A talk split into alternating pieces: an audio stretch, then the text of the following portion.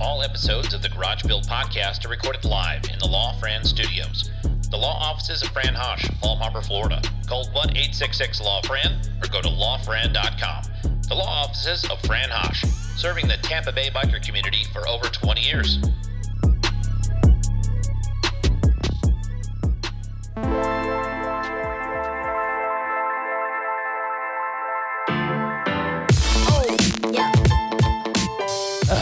Welcome back to the Garage Built Podcast. I'm your host, Jason Hallman. Thank you for joining me today. I've got a fantastic episode with you today. The host of, or the co-host of the Performance Times podcast at S&S Cycles up in Wisconsin is joining us today. Hey, I want to make sure that you guys all know that the Garage Built podcast is brought to you by the following sponsors. The Arlen Ness Motorcycle Company, and you can save 10% and receive free shipping in the lower 48 when you use the sales code GarageBuilt10 on all orders at arlenness.com. We are also brought to you by Bell Helmets USA. Make sure you're following at Bell Helmets underscore power to see the latest in helmet design and safety and see your local Bell Helmets dealer to order your new Bell helmet today. Electric lighting features top shelf LEDs backed by 30 years of industry leading manufacturing and the best warranty in the marketplace. Use the sales code SPEED2022 for free shipping in the lower 48 on all orders over 50 bucks at namscustomcycleproducts.com. As always, we are brought to you by 1620 Workwear, premium made in the USA workwear, guaranteed for life. Visit 1620 USA and use the sales code SPEED2022 and you're going to save 20% at checkout. Also, make sure you're following them at 1620 USA on Instagram. The High Seas Rally, 3,500 bikers converge on one ship this October for the only motorcycle rally on a ship. One week, four ports. What could go wrong? Follow the High Seas Rally on Instagram and use code SPEEDMETAL. You're going to save 100 bucks on your cabin price, and the drink card is included this year. We are also brought to you by Team Dream Rides in Maryville, Tennessee. Visit teamdreamrides.com or follow Dream Rides Tennessee on Instagram. If you're in Tennessee or if you're looking for a new used custom Harley, go follow those guys. It's time to bring our guest in, get fired up, get out of the garage on the Garage Built podcast.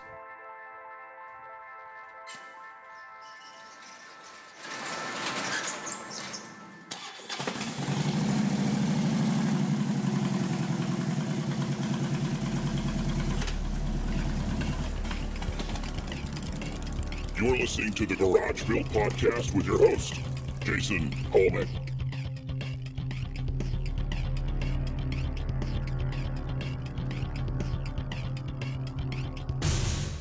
Still my favorite part of the intro is, is the end of it. That's quite the intro, man. That is, Thank you.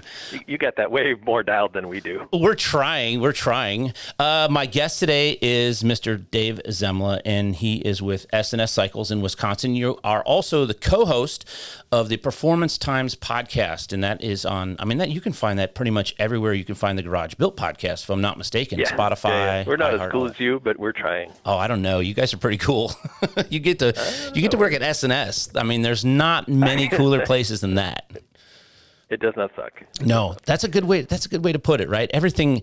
Every once in a while, this turns into a job too, and every once in a while, my daily at Cycle Stop USA turns into a job. But when I get to talk to uh, friends like you and and talk about the industry, I don't know for some reason that seems to be the driving force behind this podcast and, and many others. Oh yeah, yeah, totally. yeah, that Um, was actually kind of my favorite part of Daytona. well, yeah, I mean, Uh, you know, it's been a while. Yeah, the was pretty FaceTime. Is always good. I mean, that's what I love about the rallies, and and I'm a I'm a big I've always been a big supporter of the Daytona Rally, and I love going to Sturgis too. And I feel like I feel like they're real natural bookends for um, a good time to start up and a good time to wind down. Right?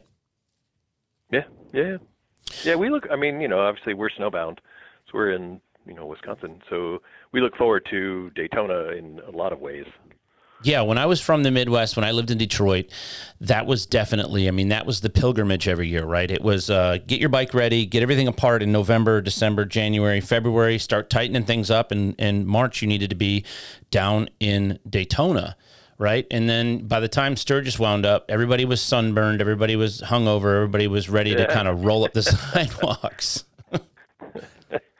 Yeah, it's, they're they're both good rallies. I mean, they're they are they're critical for for us as a business. Yes. Um, speaking of which, you are not you are a transplant, right? You're not from the Midwest, aren't you? From Southern California? I am. Yep. Um, I was not actually born in SoCal. I'm actually originally from the East Coast. So, but grew up in SoCal, and most of my career was in SoCal. And about almost dead on seven years ago, moved to the middle of nowhere, Wisconsin, to work at S&S.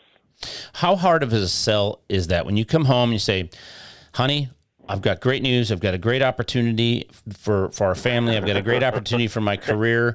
I know you're busy too. Uh, how do you? I mean, I've I've traversed the It was- country. It was. It, I'm still married, um, but it was touch and go that first year.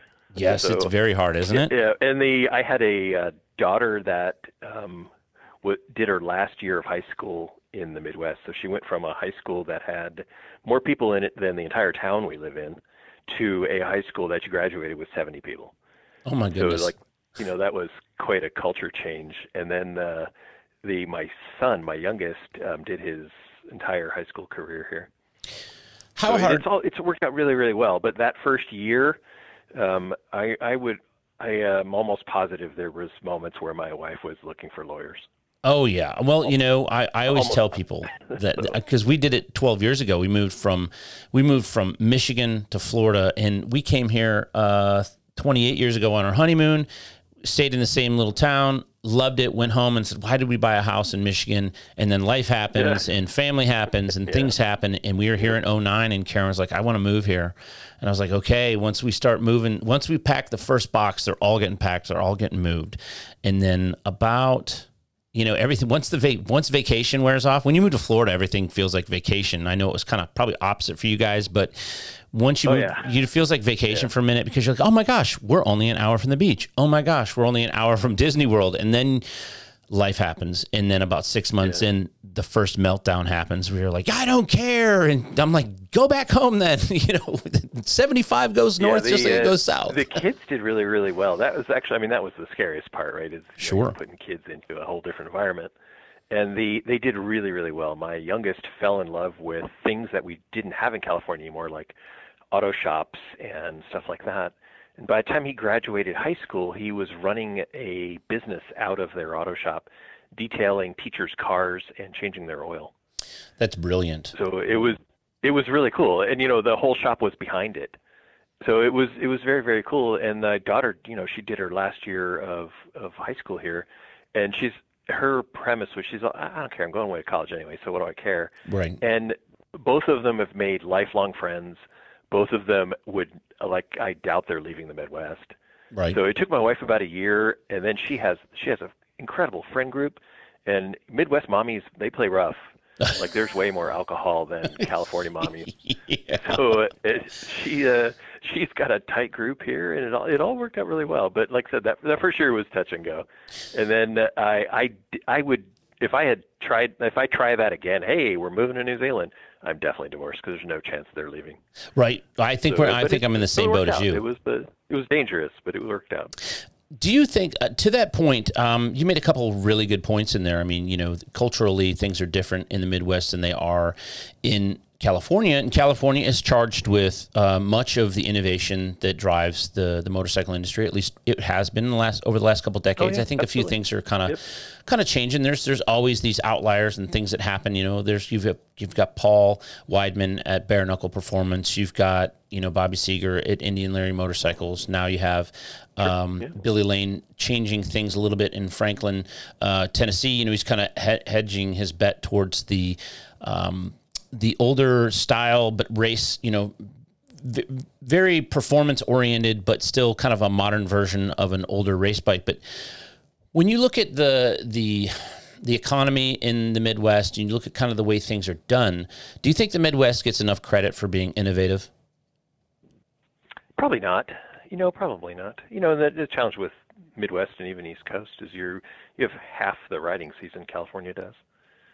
So, or you know, Texas or Florida. But it's uh, I think because of that, you know, it's it's just not in, it's not as engaged in motorcycling.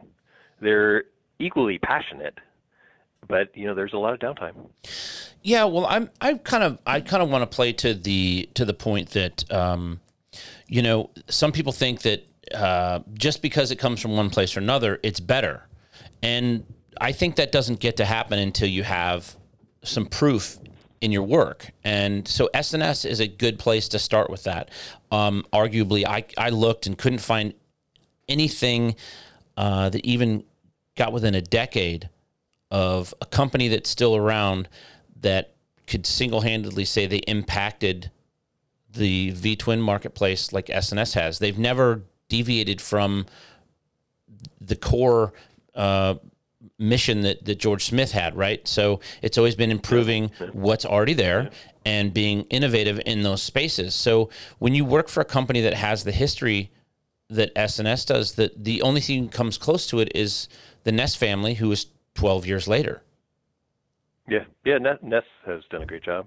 Sure. The, uh, the this company is 100% focused on on making stuff faster, though, and internally, you know, like within our walls, the uh, the culture, the the agenda, everything is about that. You know, we we regularly decline new product ideas because it didn't add performance.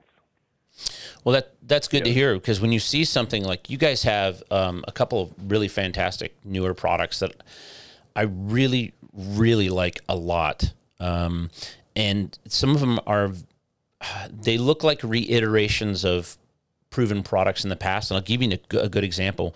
You have the mini teardrop air cleaner, right? Which sizably fits on it fits onto a hot rod sportster better than anything does in that that does that job. And then you guys took yeah, it, and that's what inspired it was the Sportsters. And here's a fun story: the best-selling version of it is for baggers. I would I would believe that. I would believe that completely um, because it's it's not there's not an impedance in in how much air it flows.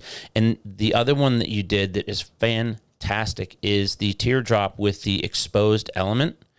That if yeah, I if yeah, I could is, it's actually the mini teardrop casting with a big hole in the center of it.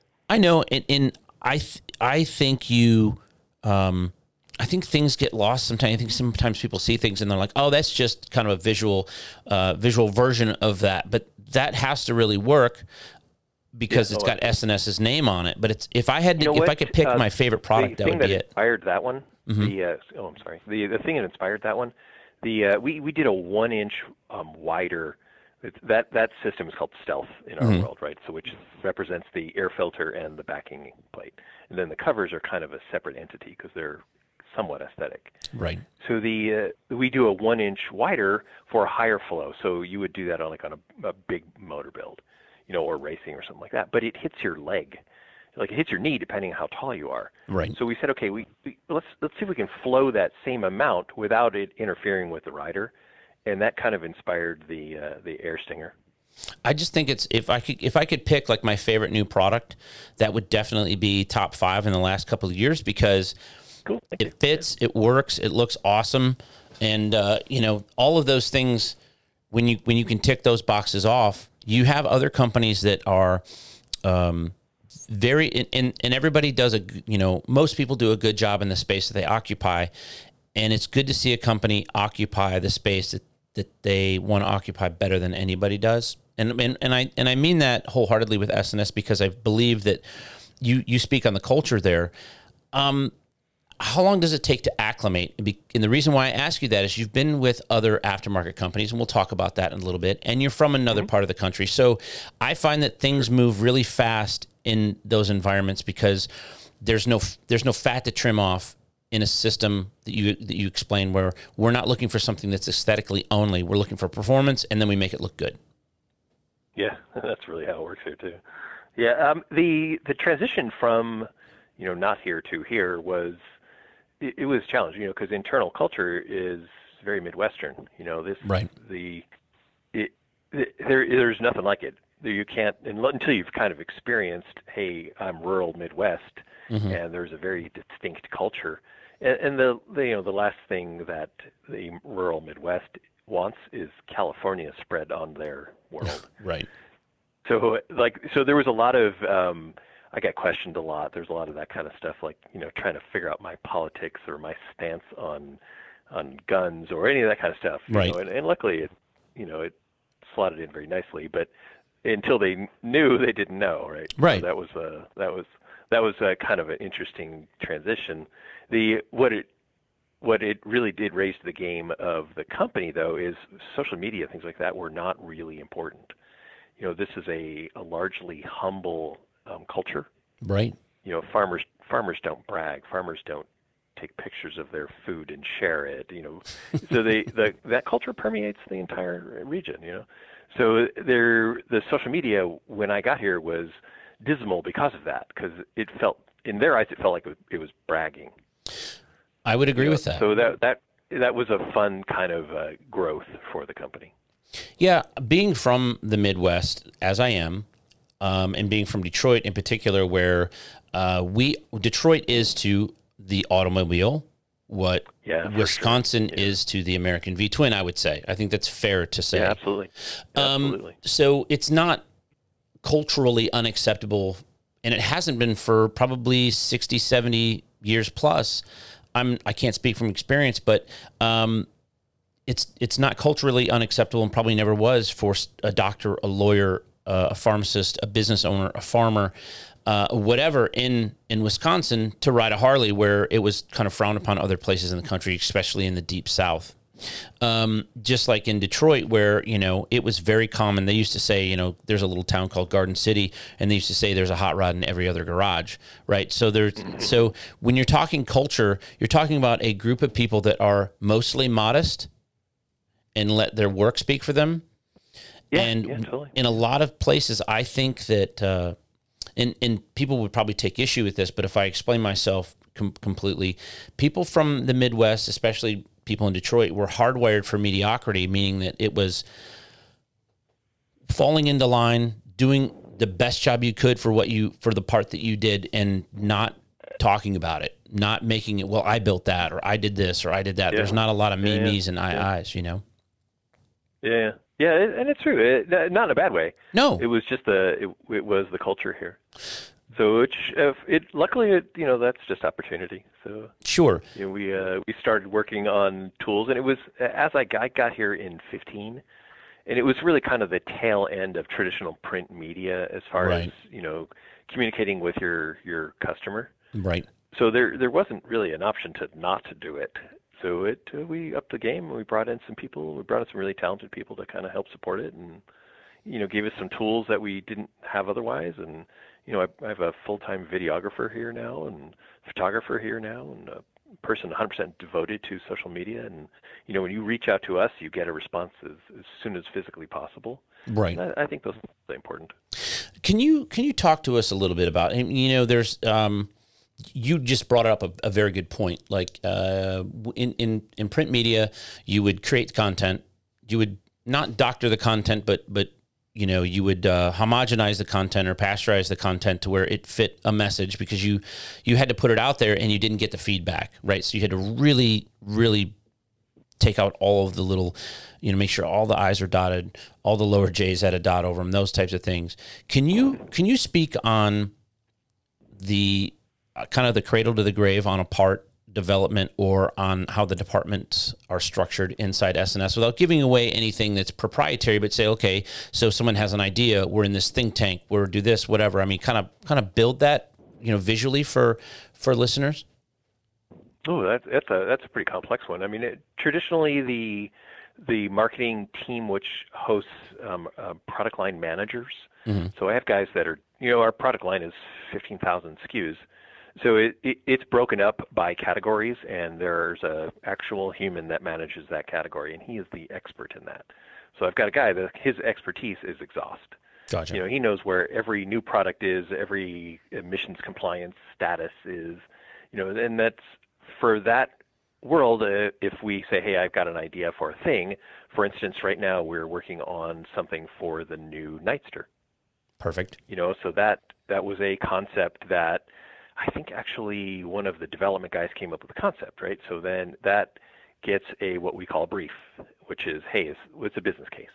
Okay. Is this uh, what's it going to look like? What's it going to do? What's it going to cost? And how many can we possibly sell? You know, and there's plenty of times where you go, this is a really cool product, but I cannot make enough of them to, for it to make sense because development cost is pretty fixed. Oh, You sure. need to overcome.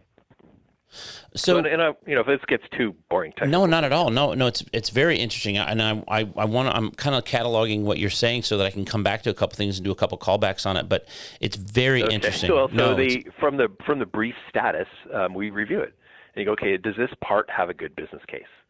You know, and if it does, and we feel like the, for instance, the Nightster has a good business case. That that bike is pretty neat.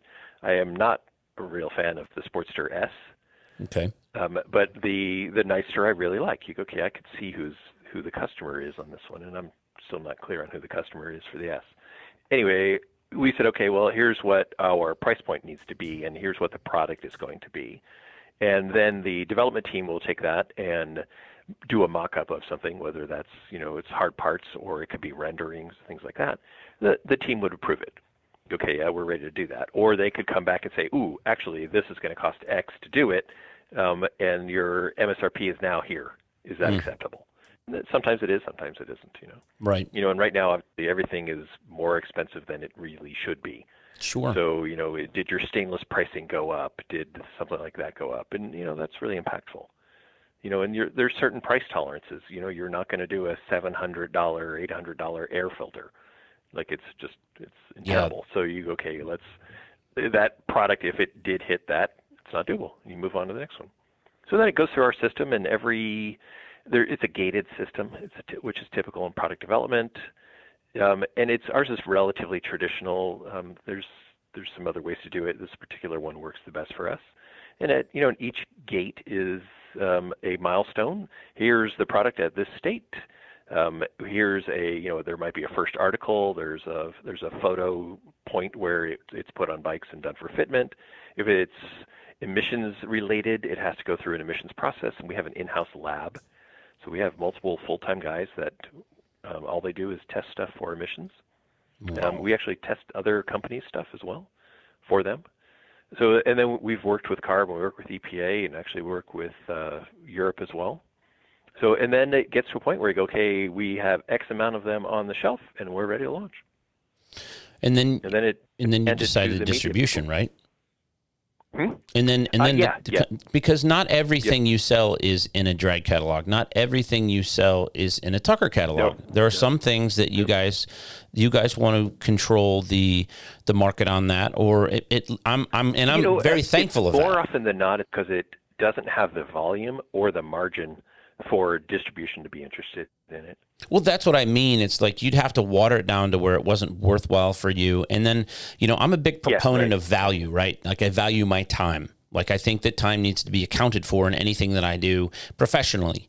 You know, not with my grandkids or not with my children, but my time here has to be has to be allocated and has to be, you know, respected. So I would think that when you start to diminish that, then you start to diminish the value of time. And, and once you diminish diminish the value of time, I think nothing has value at that point. Yeah, if it's if it's not a fit, then we, we literally just won't do it. So there there we only have a handful of parts that are where they're margin challenged. We go, okay, this doesn't fit in distribution, Right. and and it's we just go, okay, we, do we do we not do this because we're a very very good manufacturer, but it, we don't want to be a warehouse. I would agree with that. You know, that's a fantastic way to look at that's that. That's not our strength, and there are distributors that that is their strength. That is their core function, and they do a very very good job.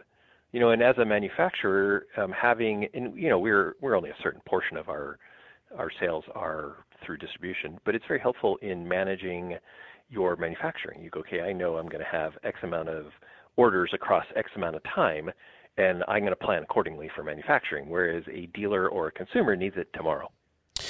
And you know, you brought up something. You said we're not a warehouse, and that's something that I haven't heard anybody articulate it in that way because we struggle at the retail level here uh, at Cycle Stop USA. We struggle with okay, what do we have in stock? Like, you know, it, to me, Yeah. I don't think it makes a lot of sense to have a bunch of handlebars in stock. And, and hear me out on this because handlebars are not something that most people are going to come in and most people are going to leave you their bike that day to Yeah. To let you do that like they do at the rallies. So I try to condition my my crew here like, hey, let's stock a lot of things that we can turn over often. different kinds of oils. Do you have customers like this kind of oil or that kind of oil? Different kind of filters, those types of things. Mm-hmm. and oil and commodity stuff. Yeah, exactly. Tires. You know, we pride ourselves on being able to be able to ride in, ride out, right? So, but that's the space that we occupy. So, the space that you occupy is obviously the manufacturing. Get it to the distributors, let them store it, let them get it to us at at the ground floor level, and I appreciate and respect that. Yeah, and they do a very, very good job. And you know, they'll do programs that I can't do. They'll they'll do free shipping and things like that that I'm just not really equipped to do. So in it's a it, often for a on a dealer level, it's a better experience. You guys ordering stuff anyway. You ordering brake pads, he's ordering handlebars, or he's ordering whatever. You know, so to get it all in one stop, I think is is a very good experience. You know, there's certainly, hey, I need a replacement gasket for a carburetor you made in '98. You know, we're we're going to be the go-to for something like that. But for something that, um, you know, uh, whether it's an exhaust or a big bore kit or something like that, I think distribution does a good job. And there's plenty of dealers that say, hey, I, I don't want to do that way. I want to deal direct with the manufacturer, and we're here to support them as well. And you do. I was just gonna. I was just gonna comment on that. That you know, you're one of the companies uh, that you can actually get a live human being that's informed, and that's. And here's the word. I love this word. Empowered to help. Empowered to solve. To problem solve. So, Yeah. you know, one of the things that I think is a very strong uh, character trait of people that are Midwestern minded, whether they're from there or not, and I think you've become Midwestern minded. You've alluded to that. Is your collaborative Yeah. your problem solvers. Yeah, they, yeah, And- we're and that works we're well. lucky. We have a God, we have a whole freaking team between sales and marketing that really here just to service customer. You know, whether it's a dealer or or consumer, like we're here specifically to help you. Yeah, I, I can I can comment on that firsthand. I mean, you know, like I said, it, it's not it's no mistake that you have guys like yourself that uh, actually are available.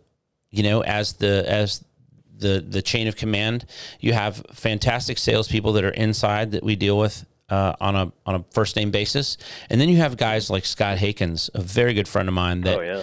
that Yeah. is one of those guys that when you say, "Oh, well, he's that guy's forgotten more than I've had a chance to learn," that's one of the Scott's one of those guys. Oh you my know, God, yeah, absolutely. and- and yeah, that, and he's been with the company for years and years. He's he's a long-term Harley enthusiast. My my favorite Scott story. So this is a guy. He is a road rep. Um, he handles the southern part of the country. Right. So that just to give listeners kind of a backstory of who this guy is. Hardcore rider, hardcore just knows his shit. Um, we were at Laughlin years ago, and there's a kid with a crappy built chopper on the other side of the parking lot trying to get it running. And Scott diagnosed what was wrong with it from the other side of the parking lot. And as soon as um, we slowed down a little bit where we could get him on the lift, he went and got him, brought him to our, and he didn't, I don't even know if he had any of S&S parts on there, but it didn't matter. You know, Scott brought his bike, put it on a lift, fixed it, put a shirt on the kid, and sent him down the road. Yeah. Like that, that's just the way uh, you know that that the entire team operates, and I, I freaking love that. That that we had one. that's in, a good uh, that's a good in Daytona. We did the same thing. yeah, that's a good set of qualities to have to to because you probably witnessed Scott create a customer for life. Probably. Oh, absolutely. Yeah. Yeah. You know? Just I, you know, I, I love that, and that's motorcycle industry is really grassroots. you know, they I think the bicycle industry is actually more sorted out and more corporate than the motorcycle industry. So I, I love that you have that opportunity. You know, there's there I, I was recruited not terribly long ago for automotive, and it's the the culture is so not this. No. You know, it is much more corporate. There was a fair chance I was going to be wearing a suit. I just went, you know, that is that's not my jam. I mean, that's other people's thing. That is not my jam.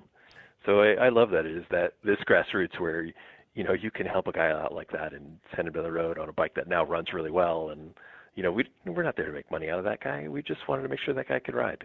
Well, not only that, but you that good givers are good getters, and doing that under the under the brand of S&S is going to allow that kid to remember when he's going to buy something. He probably learned a valuable, a couple valuable lessons. One, ask for help.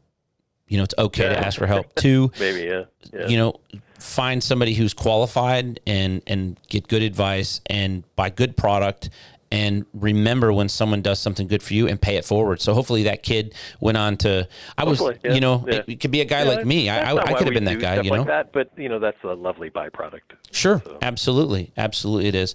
Um, so let's talk a little bit about change gears a little bit and talk a little bit about the Performance Times podcast because you and I have, have talked over the course of the last two years about um, kind of Yeah. your vision for that, and I think it's a very progressive one, um, and I think it's a very very strong marketing Well, tool without so, being a uh, marketing you. tool. Thank you.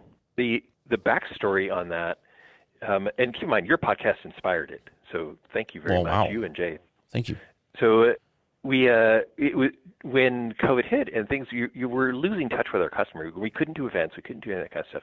It really felt like we were losing touch with our customer. And man, I hate that. I I am a marketing guy to the core. So and it's really so it's all about that customer. It's all about you know that input.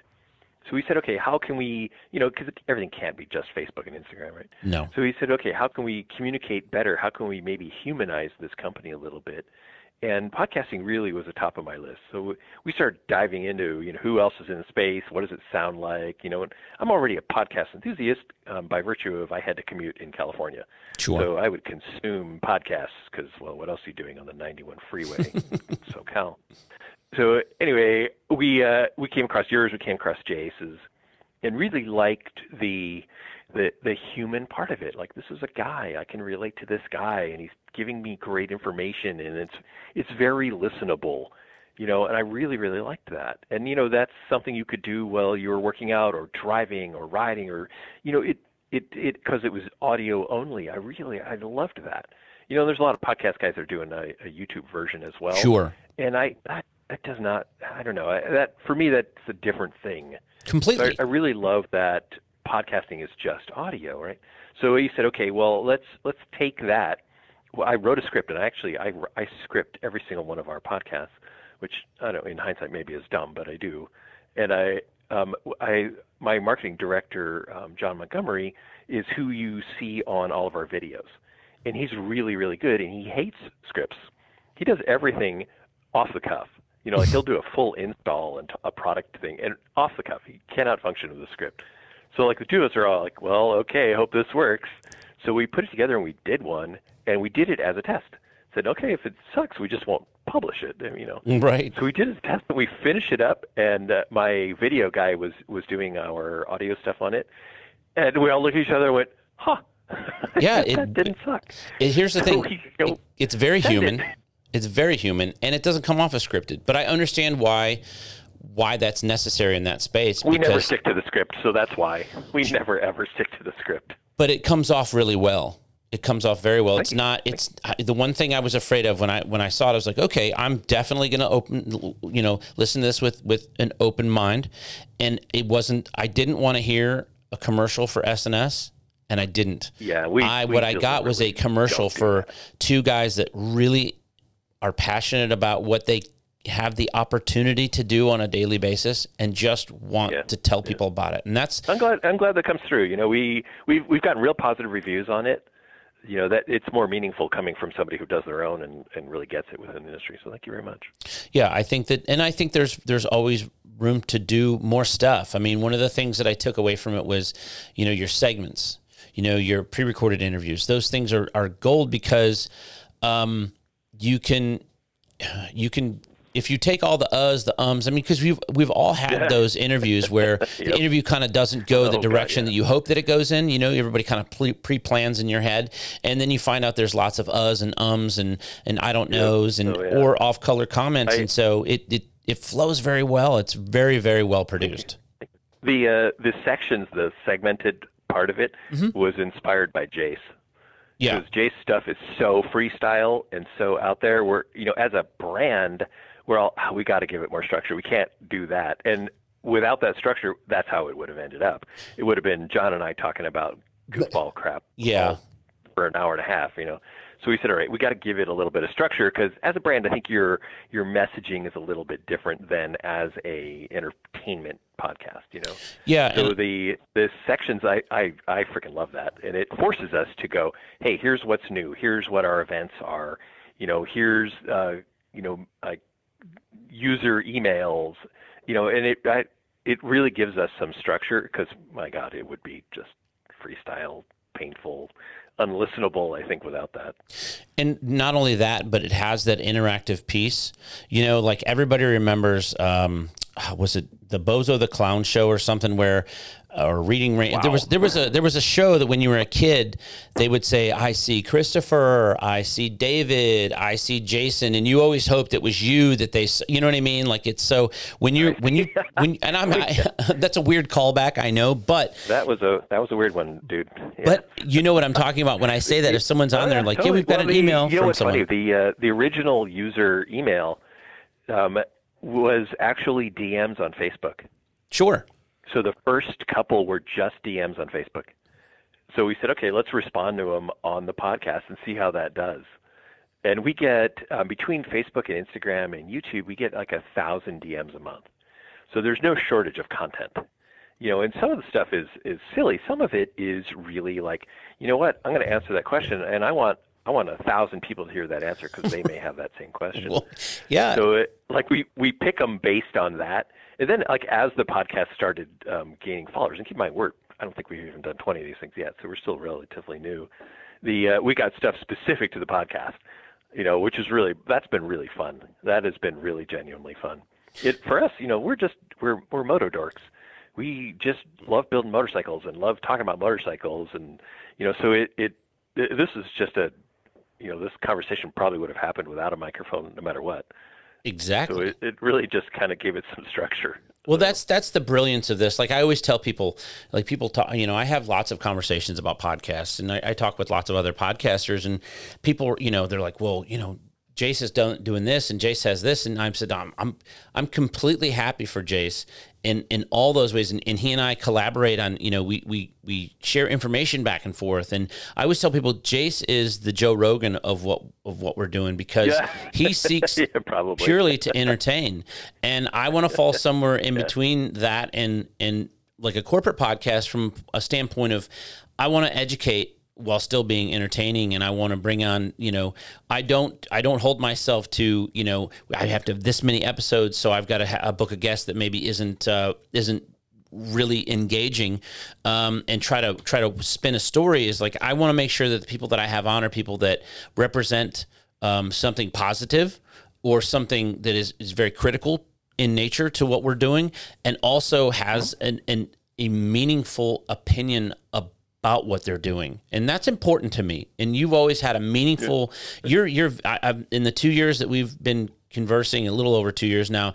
I've found you to be very. Um, uh, you you are a, you are a very strong, constructive listener, and you are a processor of information. So when you speak, I always want to listen because I know that nothing is coming off the cuff. It's all coming from a thoughtful place. Whether you and you've disagreed with me vehemently on a couple of things that that really changed the way I thought about them because of your delivery method. And for that, I, I commend you for that because you're not somebody cool. who is dismissive, and I appreciate that.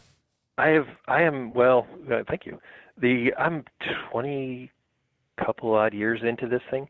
So my first gig was at my first industry gig um, was at Performance Machine, and I what so mid '90s probably. Wow. You know, then I I went to Progressive Suspension, um, and then I helped revive Burly Brand, which that was still to to this date one of my favorite career moves. It was a really neat experience. You know, so it's you know I've been doing this for a really really long time. I've had the opportunity to meet some amazing people and work with some amazing people and do some amazing things, you know, and I, I owe it all to motorcycles, which is, that's pretty wild, right? Yeah. How did you find you know, yourself a lot of people in that space? How did you find yourself in that space? Was it a natural trans, you know, did, was it a natural progression like BMX, motocross, then into street bikes or was it? Well, I was, um, I've, I've been riding since I could breathe probably. So as a three or four year old, I got my first mini bike, but I wasn't allowed to have an engine until I was five. So I dog paddled it around the neighborhood. You know, so I was I was addicted to two wheels for since day one. You know, and you and I have talked to BMX, so oh yeah, you know, I've, I'm, I'm we have to talk offline. I still got, I got another BMX problem happening. so uh, anyway, the uh, so I I was my, my dad was a rider, and you know, I came from motorcycle people. He had, you know, there's pictures of me at, at two years old sitting on top of a Montesa. You know, so it, I, I had a motorcycle problem to start with. Right. You know, and I, I uh, had a mean midlife crisis, um, some point in the mid '90s, and said, okay, I want, I wasn't, I didn't like what I was doing. I said it's time to to do something different. And back then, you know, you picked up the LA Times when you're looking for a job, and uh, the performance machine opportunity was there, and you know that was a at the time it was a family-owned company, and it was really neat doing something really cool in a space that really was starting to grow. You know, you really saw where Harleys were going at that point. Um, I had owned a Harley, and, but I hated it. I sold it immediately. I had a really tattered Softail, and hated it. It just was such a bad experience. And I was riding. What the hell did I have? I think I had a, I had a couple of sport bikes, and um, and I was really kind of eyeballing like adventure touring type things, which back then wasn't a lot, but Sure. still like KLRs and stuff like that. So anyway, got into got into PM, and fell madly in love with the space, and the people, and you know, it's just it was just this incredible opportunity. And they, you know, as a kid, I worked in a print shop in high school, and was thinking, you know, maybe this is my jam. Maybe this is what I do. So maybe I'm a pressman. And the old guy that was was training me said, you know, make sure you love it because you're going to do whatever it is you're doing more than you do anything else in your life. Sound Thinking, advice. Oh, I don't love it. I don't love it that much, man. I don't love it that much. Maybe this is not for me. So I said, okay, I'm not going to be a pressman. You know, and at the time I was going to school for design. So anyway, the uh, but that stuck with me. You know, is do something that you love because you're going to do it more than you do anything else in your life. It's more than more time than you spend with your family, more time than you're probably sleeping. It's it, it it's you know, and especially when we work at this level, you know, 10 hour day is like an easy day. Sure. So uh, luckily that old dude gave me that advice when I was just a dumbass 17 year old or whatever I was. And it really stuck with me. So, uh, and I've always said, you know, I, whatever I do, I'm going to do something that I love. And uh, I've been, I consider myself very, very lucky to have been able to do that. Yeah, I think um, the older I get, especially now that I have grandchildren, I look at. That's uh, crazy, dude. I know. Uh, I look at how thankful I'm not sometimes, and I have to really check myself when I'm when I'm leaving Cycle Stop USA at night. You know, uh, this this happened on Saturday. You know, Saturday was we are going to an Easter party with some friends, and I'm walking through locking up, and I'm walking past, you know, a group of motorcycles that are all very nice motorcycles. They're all mine, and I'm and I'm in my motorcycle shop, and there's never a day that goes by here without some sort of problem, right? You, it's whether it be a money problem or a customer problem, or which are often the same, or a, a bill that didn't get paid or whatever. I have to I have to, you know, I have to adhere to my three rules, and it's feed the wolf at the door. You know, uh, take care of your employees, live to work another day, and I think I need to add a fourth one to to be thankful, because I don't think enough people get to do what you and I do, which is go Yeah, home, go home accomplished, right? Yeah. No, I'm I'm grateful every day, and it's you know I'm I'm you know mid 50s at this point, and I still am excited to come to work and do what we do. That's you know, great. You, your motorcycle people are are attracted to motorcycle people, right? To Yeah. like-minded people, Absolutely. and to be able to work with that, you know, like a Monday morning is this massive download of of what you built and what you rode and what you did over the weekend, and it's just it's energizing. yeah, I So, think it's lost I. I, I hope I never lose sight of that. I, I, I am to this day grateful for the opportunities that uh, that I've had. And and that's a, that's a lesson I would like everybody to take away from this. You know, I work in a collective here, so um, and and that's something that's kind of a new new thing in in the motorcycle space. I think I think most people, you know, they they go up and they go to the job and they have a boss and they have this, and I'm like, I'm not anyone's boss. I don't like that word. Um, I'm Yeah. it's you know it, to me it's it's it's irreverent and and it's irrelevant, but we get to do something that you know I think people look at us sometimes like we're uh, you know they're envy of us because they don't love their job. And uh, I, I I love the people. I could quit right now. I could say you know what? I'm not ever gonna do I'm never gonna pick up another wrench. I couldn't. But if I was to say that I couldn't quit this business. I couldn't quit the people in this business because I haven't met everybody be yet. yeah. And I've met so many amazing people. Yourself, Scott Hakens, um, you know, Jeff Holt, uh, Steve Watkins from from Arlen Ness, just to name a few people that stand out as people that Totally. that Yeah, I loved hearing your Holt interview. That was really cool. thanks, man. He's You know, I- he's somebody I think that's the Holt's first article he did when he got into the motorcycle space was for progressive suspension. So I think I was one of his first assignments way back in the day. yeah, and he's a guy that has So- gotten kicked and gotten right back up. You know? yeah, well, yeah, right, absolutely. Yeah, he's done neat stuff, and I, I, man, I'm looking at his schedule this summer. He's nuts. Well, he he is nuts, but he's- he's, trying to he's get it in. He's trying to get it in.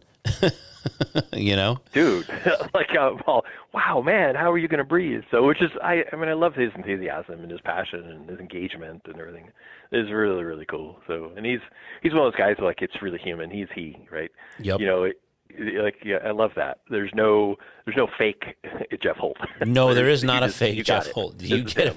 it right on the front. Uh, and i i I dig that. Yeah. Um, speaking of projects and stuff, uh, for anybody that follows you on Instagram, I believe it's Dave's Garage with a Z, right? You're right. Yeah. yeah. Um, clever play on words. I like it. Um, you're you're. Here's what they would. th- Here's what they would see. Number one, you're a VW nut. Are you VW nut or uh, VW nerd? Because there's a difference. Uh, yes, I guess. Yeah. I, so I grew up stone poor, stone poor. So my first car was a, a jacked up Volkswagen for two hundred dollars, and my second car was a jacked up Volkswagen, a couple hundred dollars. So like I, and you kind of, I don't know, you uh, you bond with these vehicles, I guess. I don't know. Sure. And, and I, I think that's one of the things that drew me to Harleys is that um, that car or bike needs me more than, than like a Nissan or Honda Accord would. Wow, I've never. That is probably the most true statement I've ever heard about a car. it's uh, like that car and bike. Yeah. Oh yeah. And, and and I, I I feel like there's some connection because of that, you know. So so yeah, I, and there's the uh, the Venn diagram that is custom Volkswagens and custom Harleys, a lot of crossover. Sure, so air I, it's funny. I meet guys constantly there that are that are involved in both.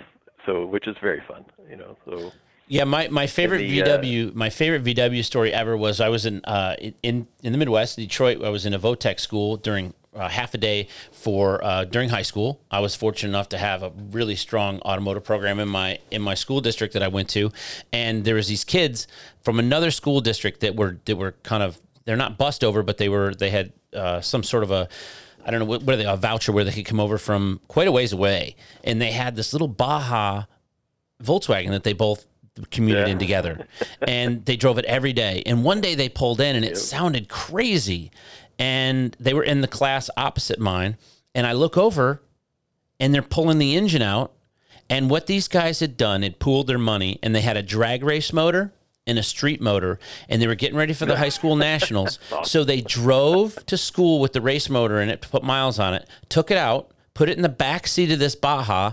We went that day to test and tune. They drove the regular motor there. Within 45 minutes, they had the motor on the ground, the new race motor in there, Oh, yeah. raced all night, took the race motor out, and put the put the other engine back in. I was absolutely blown away. And your analogy of the Harley and the VW both needing you is, I mean, I've never thought of it that way, but it's going to forever be ingrained in th- th- that being probably yeah, one of the truest statements ever. don't need you. Yeah. Harley needs you.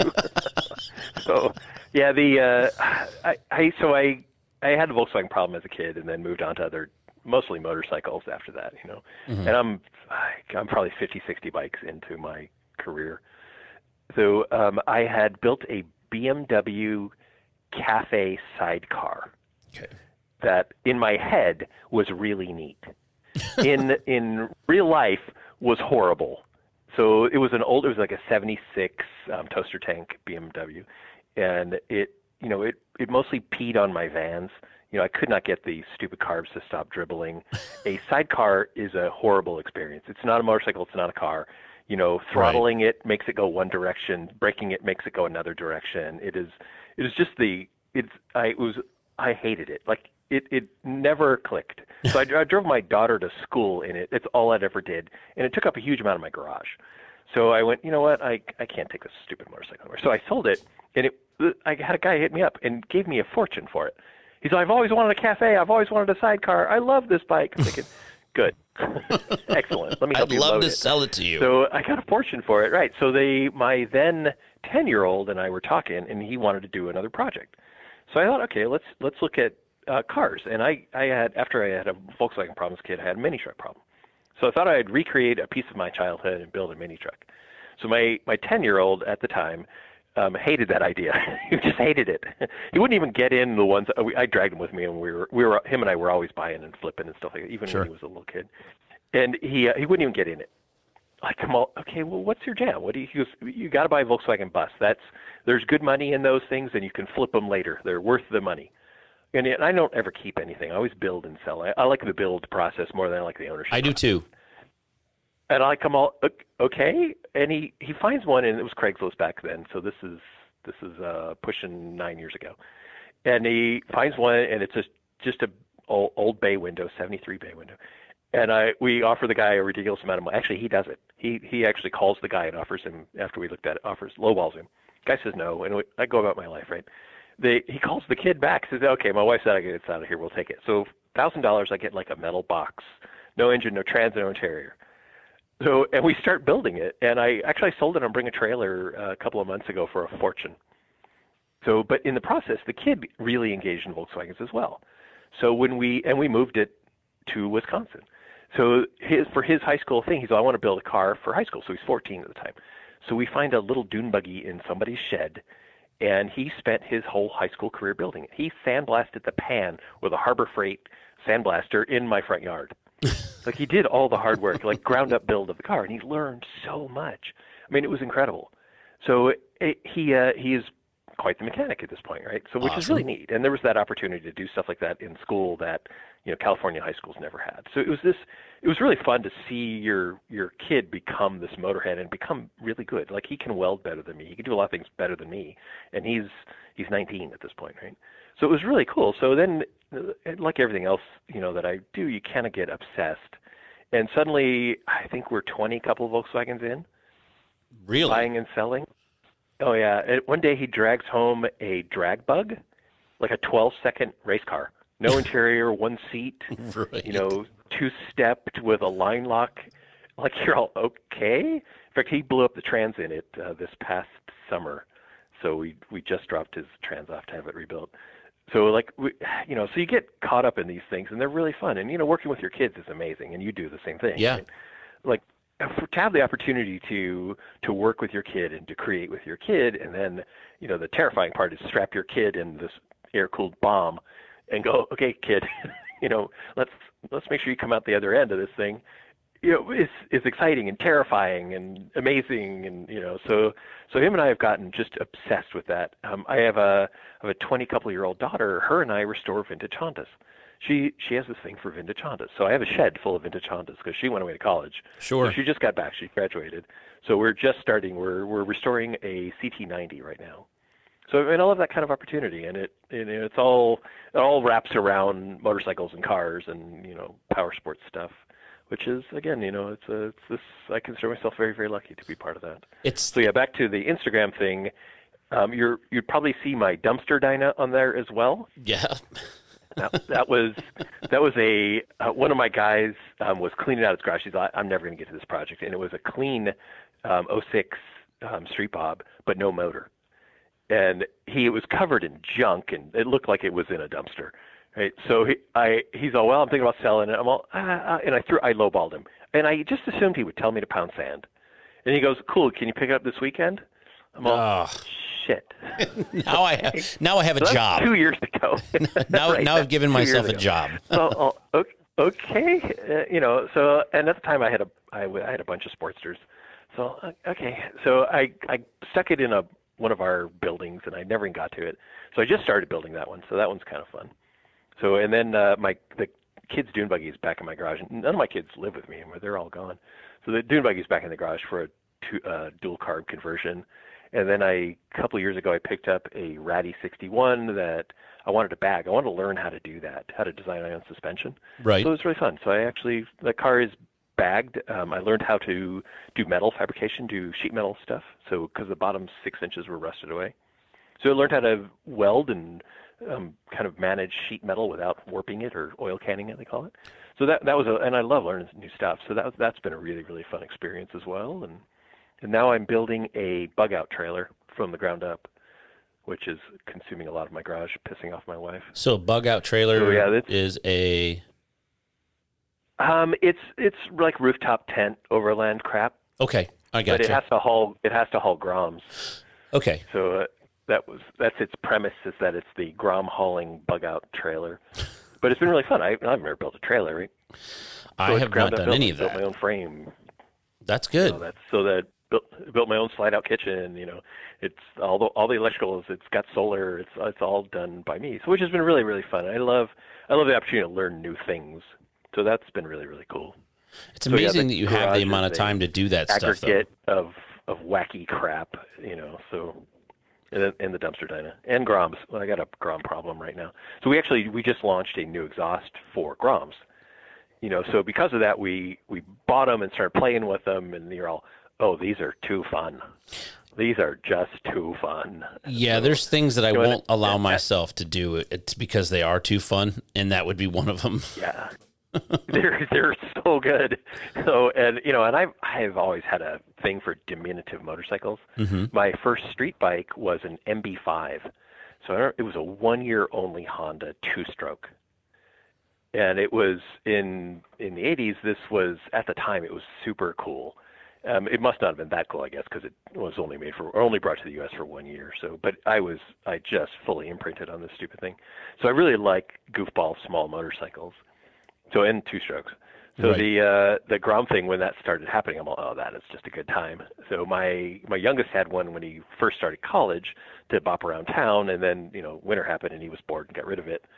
So I'm all, "Hi, we need more Groms. So the uh, the Grom exhaust that we just did it came out really good. It sounds really fun, but because of that, like we're got Groms everywhere. So that's that's kind of fun. So the bug out trailer had to haul Groms as well. So Well, see, you got to do R and D when you have something new. It's, it's good that you have like you keep. I don't. I don't know how you find time to do some of the projects that you have because I know how busy you stay. But uh, it's, I don't it's- I don't have kids anymore. Well, that's so true. That that helps. yeah, that does free up quite a bit of space in your day to day. It does. Yes, yes, it does. Yeah. it's been so the the Grom thing has been really fun, and the uh, said, the Dyna thing. I, I got to get back to that bike. So like all my stuff's at powder coat right now, and I'm waiting for a couple of parts, and then uh, it'll be back up on its wheels, and then I just got to plug the motor into it. So the motor's already built and done. that is you know i'm as you're as you're listing off the things you've got to do and where you're at i'm like huh, I, I i i've got like a, a mental checklist that just keeps like digitally downloading what you're saying like, you need to do that too. You've got to get this done. You've got to, you got people waiting on you for this. You Yeah. got people waiting on you for that. Um what what is a unicorn for you as far as uh, you know it's it doesn't sound like a muscle car was anything that, that ever really piqued your interest but you've obviously you know you grew up on two wheels and and uh, you've got the bug problem.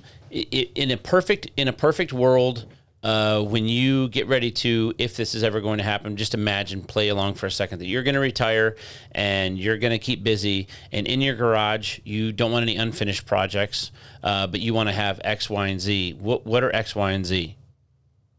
Oh well, they're they're nothing like what you'd expect. So, um, many moons ago, I pulled an RZ 500 out of Australia, as and brought it here as motorcycle parts, air quote, to get it into the U.S. Gotcha. So it is a four-cylinder, two-stroke Yamaha. It never came to the U.S. It, it went to Canada and Europe and Asia, and uh, and obviously Australia. So it, uh, I brought it in, did a kind of a sympathetic restoration, and wrote it, and it was amazing. Uh, Some days I would just start it to listen to it. It four-cylinder two-stroke just makes this amazing sound. So I I was I loved that bike, and someone came in and offered me an insane amount of money for it. This was a few years back, and I I swear I said no, but apparently it came out yes. so uh, that bike I, I I can't afford to recreate the bike. So I guess in a perfect world that that bike would live in my garage, and a '58 Plymouth Fury. Really? So I fully, imp- yeah, I fully imprinted on the. I need to say that. I fully imprinted on the uh, movie Christine. okay. Okay. So, So, that that car will forever be in the back of my head. And the same one, I, I literally cannot afford them. They're they're worth a freaking fortune. yeah. So you'd have to, you know buy junk and spend the rest of your life trying to build it back up, which you know I don't know if I, I want to get into that, but yeah, those two would be my unicorns. So that's a fun question. Yeah, you went off feel that way way different than what I. That was a. So I'm trying to think. I, I know what the Fury looks like, um, but that Big that's fins, big yeah.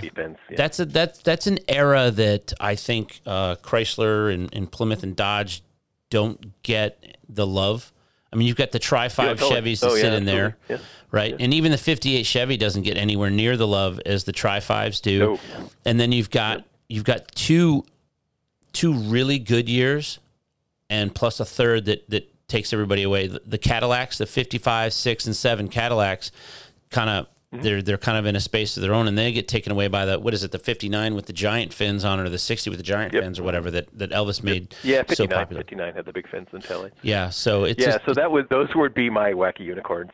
So yeah, that's yeah, that, there's something about that two strokes. And I grew up on two strokes. So my first bike was a my first dirt bike was a GT80.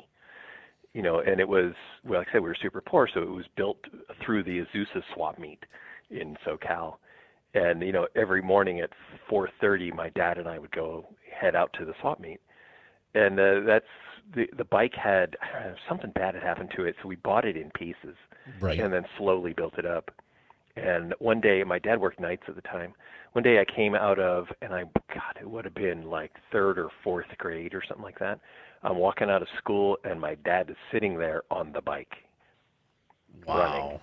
and it, like you're all, holy hell! It was like the best day ever as a little kid, right? Yeah. And rode me home on the back of it and taught me how to ride it. You know, it was the first time with a clutch. So it was it was super cool, and I just I would do laps in the backyard, learned how to wheelie on that bike, and learned how to crash the shit out of motorcycles on that bike. Yeah, I've, I've You know, so, done my fair something share. about two strokes that just you know. What do you, you you'd mentioned a couple times? I mean, I grew up. I grew up. I what I would consider lower middle class, um, with a few little, uh, a, a few little, a few little, little bright spots and a few, a few little really dark ones. What's the biggest thing you you take with you? What do you carry with you every day in your arsenal of of you know coping mechanisms or lesson life lessons learned for for having grown up in that space? I don't know. I think I'm super appreciative of everything. You know, we we we were stone poor. You know, my mom didn't work. My my dad uh, made kind of just the bare minimum, and he was a design electrician. But you know, I've got I got two brothers and a sister, so I've got four kids. You know, so it was you know the the house that I remember the most growing up in SoCal had no air conditioning. So you know, a hundred degree day it was pretty standard for summer in California Yeah. you know, and we did not have air. Like that was that was part of the deal, you know. So, and I don't remember it being a problem. It just was what it was. Yeah. Sure. You know, know. I, I got I got lucky in that um, myself and my brothers got into BMX, and a local bike shop sponsored us. And that was kind of the highlight, and we were, you know, we were always super grateful for that. So we raced BMX for years, and that was that was really fun. But the the thing I think you take away is just appreciation. You know, you're you know you take nothing for granted. You know, I can't eat peanut butter anymore because I ate it so much as a kid because that's all we could afford. Right. Like I, I literally can't eat peanut butter anymore. I ate my life's supply of peanut butter by the time I was 12. Yeah, like there's a certain amount of, of anything that you, that one can have, and you know when you when you I reminisce and capped out. I did it all. Yeah, well- I was 12. I can never have any more. so, so yeah, I you know, so you have this amazing appreciation, you know, and I. I, I hope my kids have that kind of appreciation. They obviously grew up in a completely different environment. I was just going to ask you, You how know, do you imprint that in yeah, them then so- so they carry it? I I'm a I'm I'm a mean dad, so I I don't coddle my kids. I've made them work for what they have. Um, all of them have had to build their first motorcycle or build their first car.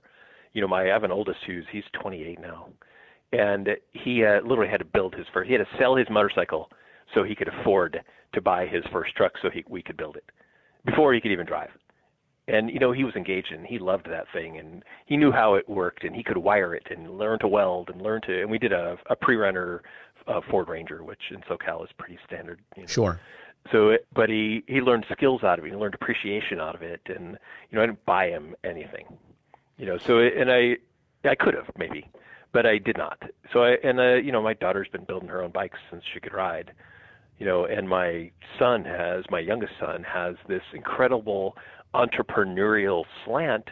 I think because we said if you well if you want money you got to sell or buy you know so he was buying and flipping bicycles and rc cars before he he was I don't know probably 11, 12, 13 years old. It has to be a good You know, feeling to look at a here, kid like that. When we You know what I mean? I would say it has to be a good feeling to look at a, child like that and just know, okay, he's he's going to be okay because he does this. Your your oldest is going to be okay because we did that. The middle Oh, kid, totally, the daughter, Well, is you going to be you okay know, because we you never know, right? But you like to think that you added some value and some belief systems and some motivation. You know, and all three kids have this incredible work ethic, incredible work ethic. Which, my God, am I proud of that. That's so awesome. you know, and the the youngest the youngest of any family is always smarter, I think, because they've watched the older two fuck up Yeah. and said, I could I could have got away with that. Yeah. you guys are dumb, right? So the, I think the youngest is is really much more savvy, and my youngest because at, at the time that's what I was doing. He was always kind of there when we were. It was the beginning of eBay and really getting into um, buying and flipping and Craigslisting and then marketplace and everything, and he was always part of that. And the in fact, when the first year I, I did S&S, I, I was still living in California, so I was bouncing back and forth. Wife calls me one day. She said, "Hey, the kid is making me go to Starbucks to go sell something. Can't the, can't whoever it is just come to the house?" And my kid and I had a rule like nobody came to the house in California. In California, it got weird. Yeah. The Midwest, nobody cares, right? But in California, you didn't bring people to your house. It was just that's how it worked, right? Sure. So we had a Starbucks, and I made the kid buy me a latte every time he sold something. That was his charge for me driving his ass there Yeah, tax. right? So I'm, I'm all, no, people can't come to the house. I'm all, make him just drive him there, make him buy you a drink. Like that's part of the deal. She's all, uh, okay. Yeah, I'm in. You know, so like he had a good system. And we, when we got to Wisconsin, he was racing RC cars in California. So when we got here, he starts flipping RC cars, and he had quite the collection. I mean, thousands of dollars worth. He actually still has a room in my basement devoted to RC cars. So he started flipping them, and then he bought sleds, and then he bought boats, and then he bought cars, and you know he would make thousands of dollars, and before he could drive, just buying and flipping stuff, and it, you know, it built this entrepreneurial spirit, which I love, and I I didn't have that opportunity as a kid, you know, because we were just scraping by, and you didn't have, you know, you didn't have the tools either, so no, so no, the tools I, you know, there I love watching that happen, and he just started his own company. He's freaking 19 years old. So yeah, and he's still yeah, he's still going to college as well. So you know, I love that part. So he, he and I think they're, I think all three of them are really still appreciative. I think that translated. That's awesome. you go. I think at some point in time you're going to be able to retire from S&S and you can go work for your son's company. Oh, wouldn't that be awesome? No, he's a detailer. I don't want to do that. Oh, no. That's hard work. Yeah. that is hard work. Hey, one of uh, So, uh, one of my wealthiest friends was an auto want to do what he detailer. Yeah, that that is a hard. That is a very hard hard job. Uh, a lot very You labor intensive. he was a slob as a kid, freaking slob. Like I would not have let him clean my car. and he started doing it for a local guy when he first went to college, and really excelled at it. And he's really freaking good at it. But like the kid was a slob as a kid, so That is funny. That is funny. You know, Yeah, you, you always want your crack. kids to kind it- of yeah. kind of pick up where you left off, right? And and it's amazing Um, oh what yeah, they pick up. I mean, it's uh, you know I think the youngest in particular is kind of recreating parts of my childhood better. Like he's doing it better than I did, which is awesome. I love that. That's fantastic. Yeah. So there you go. That's what you know. And they're they're all motorheads and my uh my oldest just uh, got he's a Air Force kid and he just got transferred to Okinawa. And he was there what 3 days and he bought a GTR. so, like, well, of course you did. Right side drive. Oh yeah. Well, Oh, yeah, look at that. So yeah, That's right awesome. side drive GTR. It- it- in fact, he's having it transferred from the mainland right now. That is So awesome. yeah, it's there. You know, it's there's something really cool about having full on motorhead kids. Yes, it's absolutely, and it's very, it's very cool when you get to see your kids be successful. Well, listen, we're at one hour right now, and I want to thank you, Dave, for your time today. And I want to make sure that all the listeners know that they should be, if they're not already following S&S Cycle on Instagram and Facebook and all that stuff. But the Performance Times Please do, podcast is available on Spotify. It's available on Apple Podcasts, basically anywhere that you get your good content. And Dave, I really appreciate the time today. I look forward to seeing you in person here again very, very soon. And uh, is there Oh, yeah. anything you want to, any little tidbit or nugget you want to leave us with? Mm, um, no, I think you covered it really, really well, man. That's that's one of the reasons I, I love doing stuff with you. You really have this much more dialed than we do. so if you get a chance, um, li- you know, listen to our goofball podcast. Um, both John and I are just mad enthusiast builders. So we always have like a cajillion projects going on. He's got like a 12 Sportster projects in play. So if you're, you know, if you're uh, if you're into that kind of stuff, uh, you know, we appreciate you listening, and you know, appreciate the opportunity to be on your podcast, and I, I love what you're doing with it. You know, I was really excited to ha- hear you have Holt on there, and I love that you have like this industry slant to what you're doing. You know, it's it's for me, it's like the insider secrets of what's going on in our industry from like you know the consumer perspective. Is I think that's really cool. So well, I, I appreciate that. I really that was what I was trying to convey yeah, it's really cool. I'm I'm stoked where you're going on it. So, anyway, thank you very much. I I appreciate the opportunity, and uh, let's talk soon. All right, buddy. Have a great day. Bye-bye. Bye.